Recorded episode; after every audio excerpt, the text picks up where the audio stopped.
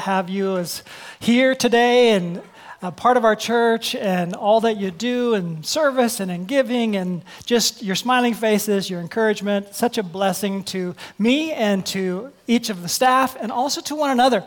What a joy it is to be a part of this church. I just want to thank you for that. We are in part four of a series called The Story of Reality. Today's title is Reality is a History of Promises. Reality is a history of promises. And so maybe that title doesn't strike you yet. I hope that by the end of today it will strike a chord with you and you will say, Yes, that is so amazing. I'm so glad that I was here today. Now, we're going to be looking at a passage that uh, was penned by Moses, uh, 1500 BC or so.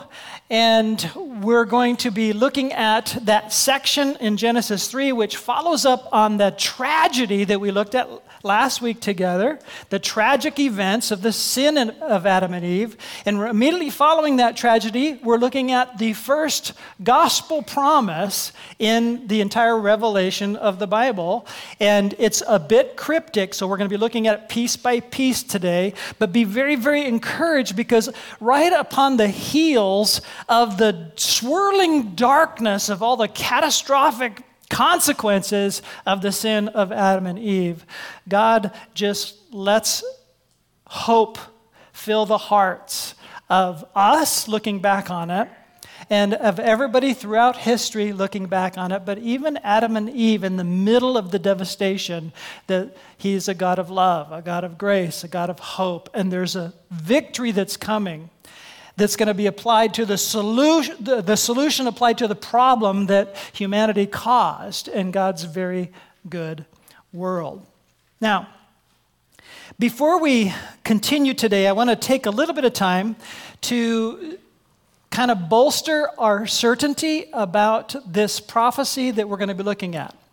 Um, I want to bolster it in this way. A lot of people looking at the prophecies of the Old Testament will, go, will be amazed at the accuracy and the detail in which prophecies and promises are fulfilled way down the road in the story of reality and told so early, right at the beginning, how could it be so? And so there's this skepticism that enters into many people's minds that think, well, the manuscripts have been tampered with, and people after the prophecies were fulfilled, superimpose these prophecies in the text itself so that you have prophecies and promises from God that, that are in such detail accurate because they wrote them down after the fact and messed with the manuscripts. Well, I want to let you know that didn't happen.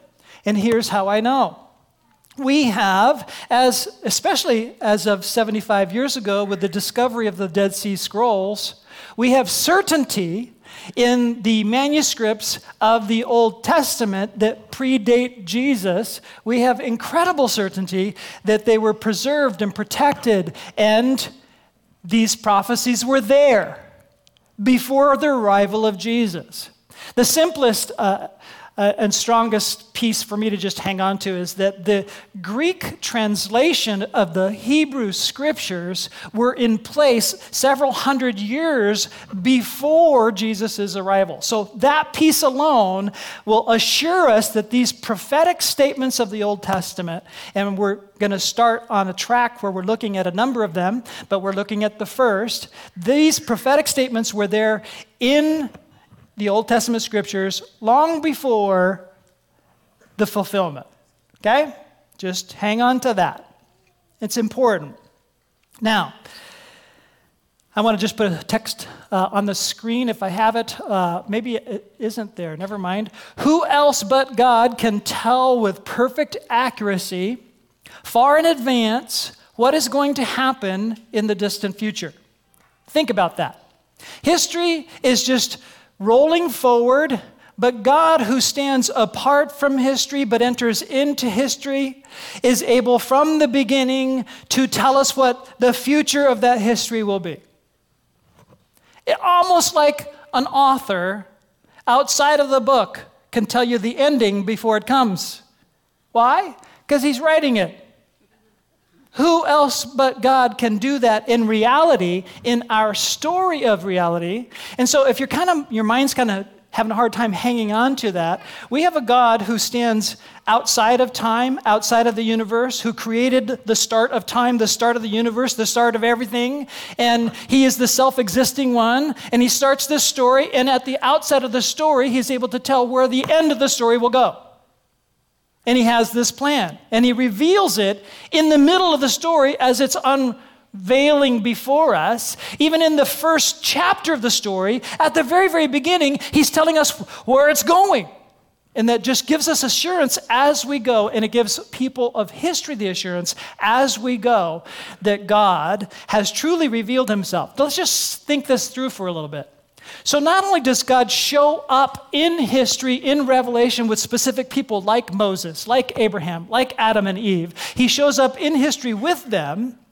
He then tells them stuff, and then there's accurate recording of these revelations that are then carried forward for the benefit of those of us who didn't get to see Him in, in reality revealing before these people. That as the history rolls on and these promises are actually coming through with accuracy and detail, we get this sense that this is real, this is true. And so I want to kind of set up an object lesson. How many of you have ever played Etch a Sketch before? So, like the quintessential American toy, invented 1960. And some of you are way into video games and you love video games. I grew up with this video game. Okay? It looks like a TV, it does not act like a TV. All right? You have complete control, or if you're not very good, no control over how to move these knobs and draw all over this thing. Uh, I just want to start with a little teeny video of, yes, these are my hands, and no, I'm not quite moving this fast. We just want to speed it up, of the joy of Etch a Sketch on the screen for you. Here we go. In the beginning, God created the heavens and the earth. Then God said, Let there be light. And God said, Let us make mankind in our image. And God saw the, all that He created, and it was very good. Okay? My name is Jim Hammond, and I played too much etch a sketch. now, if you keep staring, you're going to find my typo, which I decided I'm not going to do that again. And. Uh, we'll just keep going here. Now, I want to set this object lesson up a little bit because in week one, uh, we quoted Carl Sagan at the outset of his uh, PBS documentary, Cosmos. He said, The cosmos is all that there is, or ever was, or ever will be. Now, what he's saying there is he's a guy whose worldview is that our universe is a closed box, and there isn't anybody outside of our universe turning the knobs to take, uh, to take control of what's going on inside of our universe. That his view is it's a closed box, and all of us are in, inside the closed box of the universe, and the universe only consists of things that you can study and prove by empirical senses and experimentation, that's the only reality. There's not such a thing as a God on the outside manipulating what takes place on the uh, inside our world. Okay? Now, I know better because I play Etch a Sketch. Okay? I know how it works. So I want us all to imagine that we are inside the universe and there is a God. And here's what I want us to imagine. Now, I want us to imagine that as we look up into the sky, if we're in an etch a sketch world, it's opaque and it's gray. Okay? Are you getting my point here? We're inside here, we're looking at the sky, it's gray. It might help to know a little something about Etch a Sketch. Etch a Sketch is got aluminum powder on the inside. If you shake it like this, it sticks to the sky or the glass of, of this universe, right? And then if you move the left knob, the left knob goes horizontal, the right knob goes up and down. And you can move them together to go diagonally or even create a circle, which is, you know, advanced levels here. Okay? Of the Etch a Sketch world. But if we're inside of the Etch a Sketch world, notice what takes place. As we're looking up at the gray sky, we're seeing, now, if we were looking at what we just saw in that video form, we're seeing writing in the sky from somebody on the outside. That God literally brought words of revelation to our world. and oversaw that these words were accurately reflecting when he entered into our world and revealed himself in many different ways. Okay? Now, here's a little something else about Etch a Sketch. If you were like me, you wanted to learn how it worked. So you worked and worked and worked to clear off the sky to see inside from the outside. And as you look inside, you realize there's this stylus inside there attached by cables or strings, I couldn't quite tell by looking through the window, that are manipulated by the knobs. And so you can move this stylus. If you keep moving it, moving it, moving it, you can clear off whole section. You can see it. It's so cool. But just imagine if you're in the inside and God gives you revelation after revelation after revelation. Let's just think about this. All the words of all the prophecies and all the revelations and all the truths in the Bible written on the sky. Pretty soon the whole glass is cleared and we're looking through the glass, and guess what we see? God manipulating the knobs. There is a God.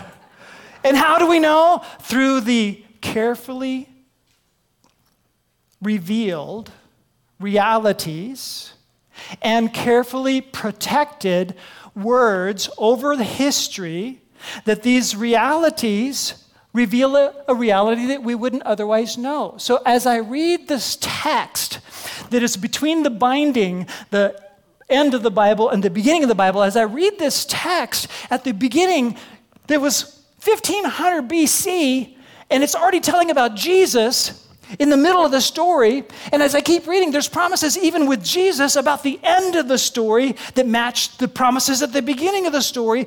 It gives me this confidence that's just growing and growing and growing because there's got to be somebody outside manipulating that kind of knob in these revelations.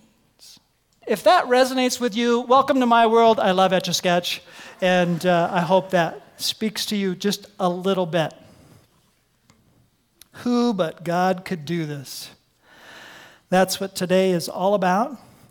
Even as we continue the darkest part of the story, immediately after Adam and Eve failed, we pick up from where we left off last week. Just listen, or if you want to grab a Bible, it's not going to be on the screen, uh, this section. We're going to be in Genesis 3 6 through 15.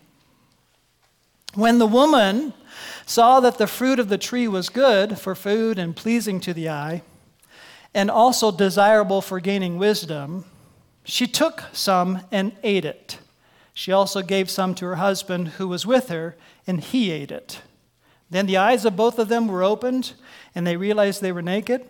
So they sewed fig leaves together and made coverings for themselves. Then the man and his wife heard the sound of the Lord God as he was walking in the garden in the cool of the day, and they hid from the Lord God among the trees of the garden. Now, pause there. They'd never felt the need to hide from God before. Now they're covering themselves, now they're hiding from God. But the Lord God called out to the man, Where are you? Pause. God knows everything. This question is not for God's benefit. Where are you? It's for Adam and Eve's benefit. Why are you hiding? What's happened? Where are you? Good question. He answered, I heard you in the garden, and I was afraid because I was naked, so I hid. And he said, Who told you that you were naked? As if God doesn't know, he already knows. This question is not for him. Have you eaten from the tree that I commanded you not to eat from? Question already answer known. Whose benefit is this question for? This is for Adam to respond. It's the last ditch effort of God to have Adam respond in confession. That's not what happens. The man said, The woman you put here with me, she gave me some fruit from the tree, and I ate it. Then the Lord God said to the woman, What is this you have done? The woman said, The serpent deceived me, and I ate. So the Lord God said to the serpent, Because you have done this, cursed are you above all livestock and all wild animals. You will crawl on your belly, and you will eat dust all the days of your life, and I will put enmity between you and the woman, and between your offspring and hers. He will crush your head, and you will strike his heel. So, here we see God's very good world becoming very dark fast, and then he finishes with a hope filled statement. So let's talk about the dark world self consciousness, guilt and shame, cover up, fear, hiding, refusing to confess, and instead making excuses and blaming. Adam is the worst. He's not only blaming Eve, he blames God for making Eve and giving Eve to him. it's your fault, God. You did it. And it's remarkable to me that after such accusation, after such treasonous behavior, moving from trust to treason in one conversation with a snake, after that treasonous behavior, there's treasonous words, it's your fault, God. And then God responds this way. Point number one a promised battle predicts the serpent's defeat. A promised battle predicts the serpent's defeat. Genesis 3:15 again.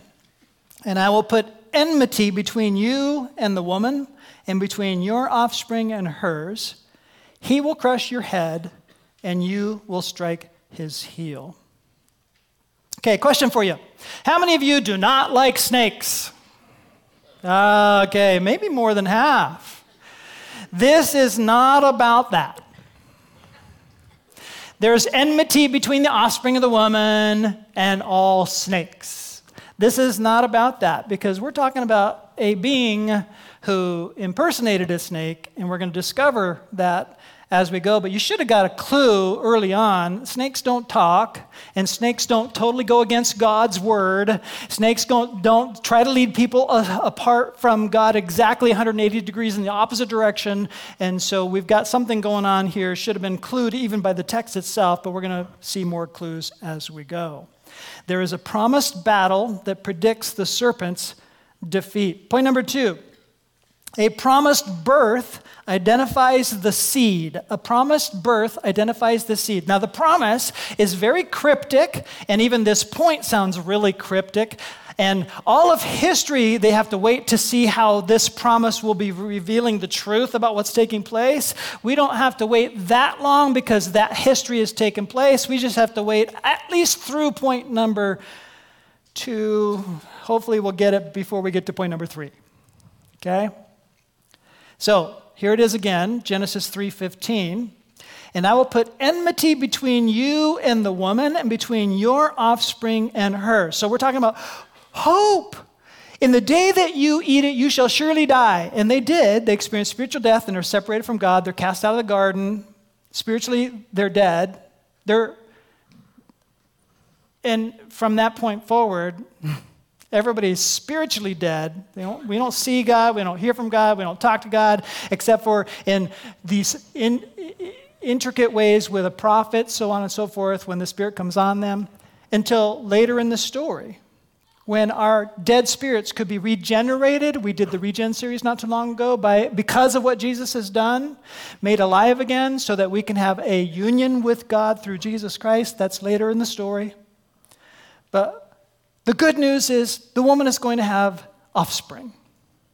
The weird news is that the word for offspring in the Hebrew is normally translated seed, and that word, normally translated seed in the Hebrew, can be taken plural or singular depending on the context. So, unlike the word seed, because we have seed and seeds, the word in Hebrew is more like the word sheep, sheep and sheep. And the context determines whether you're talking about a flock of sheep, plural, or a single sheep, singular. Okay? So that's why offspring is a good word translation here because we don't say offsprings. All the collective offspring of a woman would be her offspring, or one particular offspring would be her offspring. And here's what's weird about this little sentence here is that in line one, we have hostility, a battle between the children of the serpent offspring of the serpent, and the children of the woman. So we have this, in line one, it seems like this plural battle. Okay? And then in line two, we have a singular he. her offspring, her seed. He will crush your head, and a singular crushing to the singular serpent. No longer offspring versus offspring, but a he versus him. And this is coming right in the middle of the consequences the Lord is speaking directly to the serpent. Following me? Okay. All of that's helpful background. Now I'm going to ask a couple of questions. The first one I'm not going to answer yet. Who's that particular seed who will deliver that crushing blow, even though his heel is bruised in the meantime? No answers, please, yet. Because I want to ask another question before this one, and we'll get to that first one later. The other question is who is the offspring of the serpent? Who are the children of the devil? Oops, the serpent.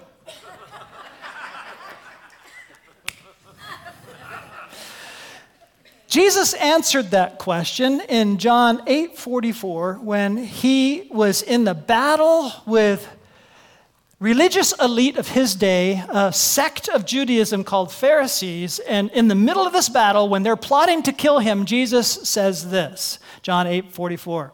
You belong to your father the devil and you want to carry out your father's desires. When he lies, he speaks his native language, for he is a liar and the father of lies.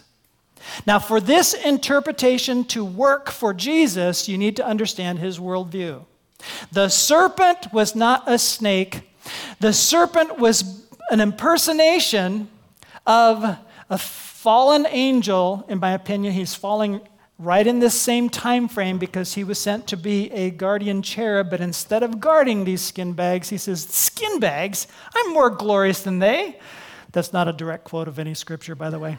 Um, but in, in uh, ezekiel you, you get this concept where then instead of being a guardian he becomes the tempter okay now According to Jesus' worldview, the serpent was no mere snake, he's the devil. And the apostles got this from Jesus. The apostles are very clear. Here's another example from the apostle John. Late at the end of the story, the last uh, book of the Bible, Revelation, we read this in uh, Revelation 12:9. The great dragon was hurled down, that ancient serpent called the devil or Satan, who leads the whole world astray. He was hurled to the earth and his angels with him.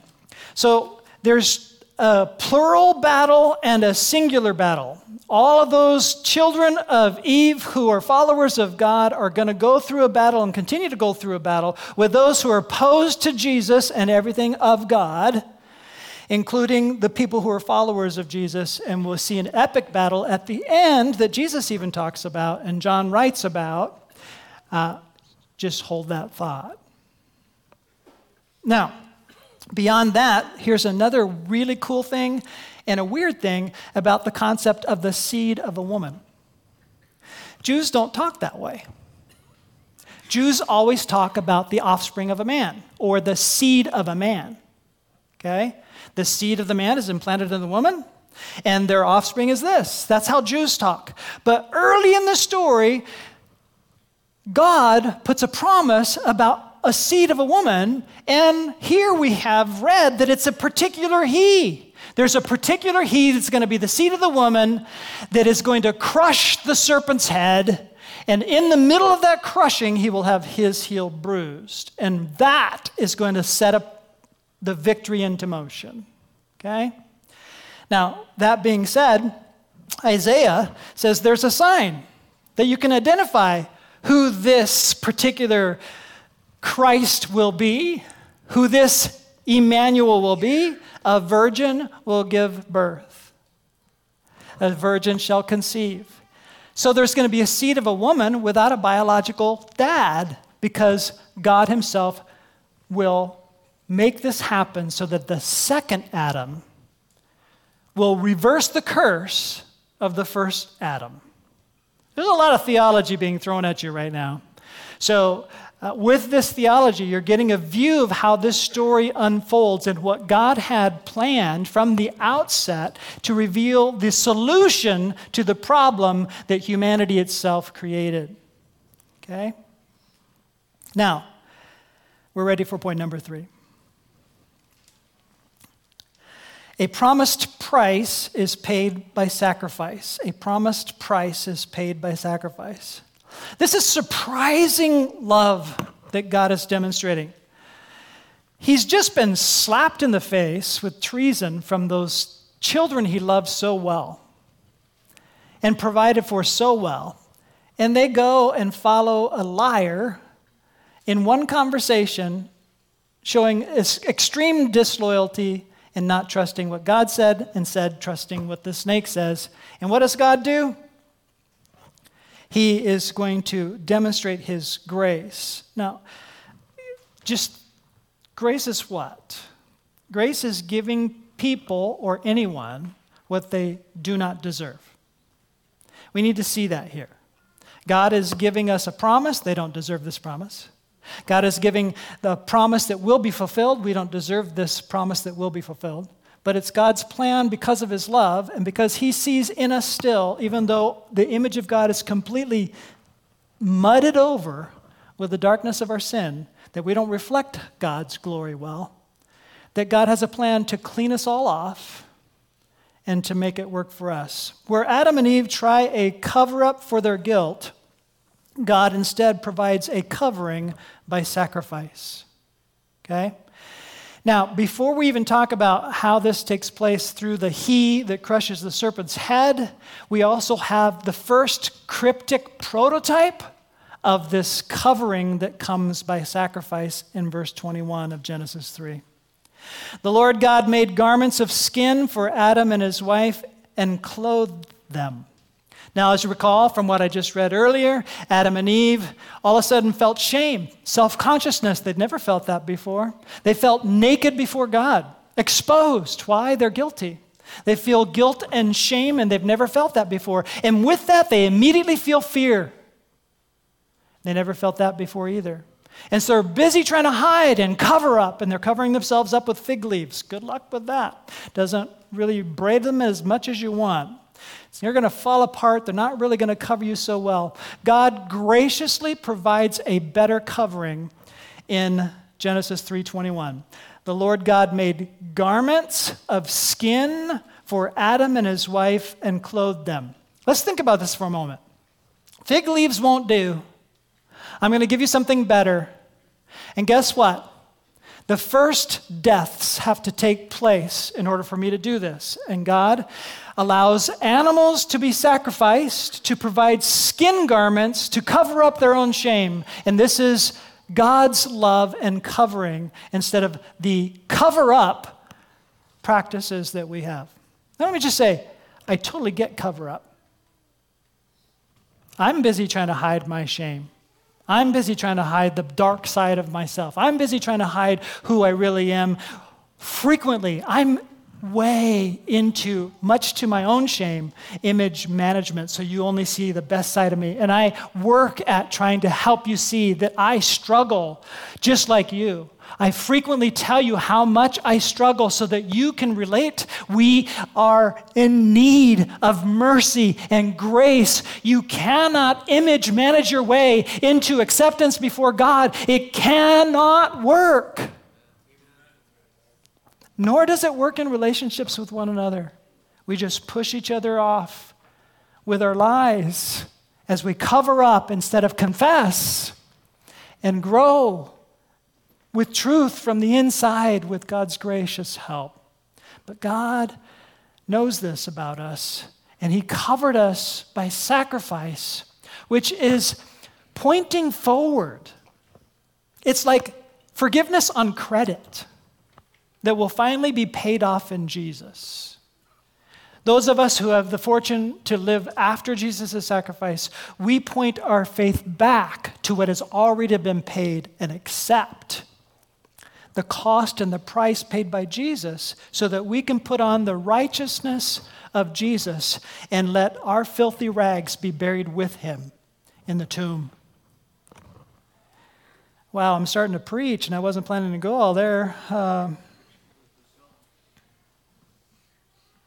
this is grace. Point number four a promised victory is coming. Jesus delivered this crushing blow through his death, burial, and resurrection. His resurrection power is released to us through his Spirit, now residing in us. We now have greater authority residing in us than Satan himself if we have accepted the payment of Jesus' sacrifice on the cross. Because in his resurrection, he releases the same power that raised him from the dead to be in us. His resurrection life in us is the Spirit of God. And once the Spirit of God enters into our life because we've accepted the terms of the covenant, we have the authority of Christ in us. And the same heel that delivered the crushing blow will complete that crushing blow, not only because of the cross, but through the body of Christ now united with Jesus, we will put our heels on his head. And this is what Romans tells us, and Paul says in Romans 16 20, the God of peace will soon crush Satan under your feet. Which is a surprise ending to this whole thing. Who is the foot that will crush his head? It is the foot of Jesus. While the Satan thought he was delivering a death blow with this bite to his heel, Jesus was killed and crucified. But surprise, surprise, he conquered death, he conquered sin, and released resurrection to all of us so that all of us have a victory over Satan. And he is humiliated, so he will keep coming at you to th- make you think he is stronger than you. But the Apostle John says, Greater is he who is in you than he who is in the world. And he will come to a judgment place in the end, and we become victors, but we have a battle ahead of us. That's the whole story told already at Genesis 3 15. Would you?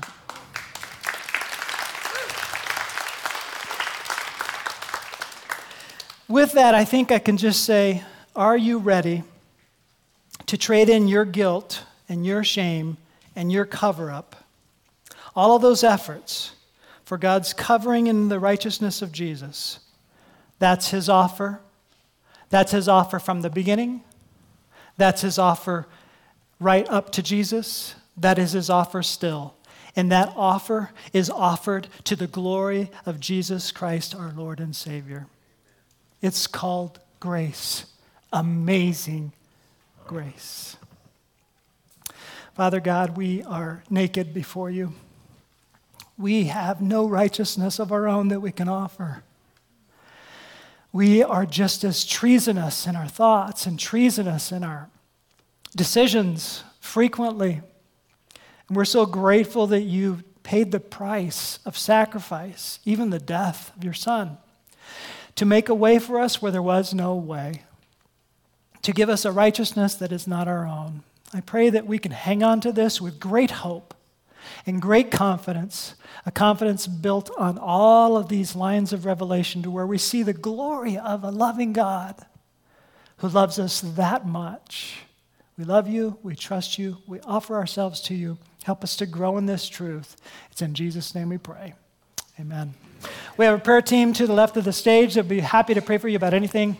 God bless you. See you next week as we're going to look at the history of prototypes coming up uh, next week. Thanks. Bye.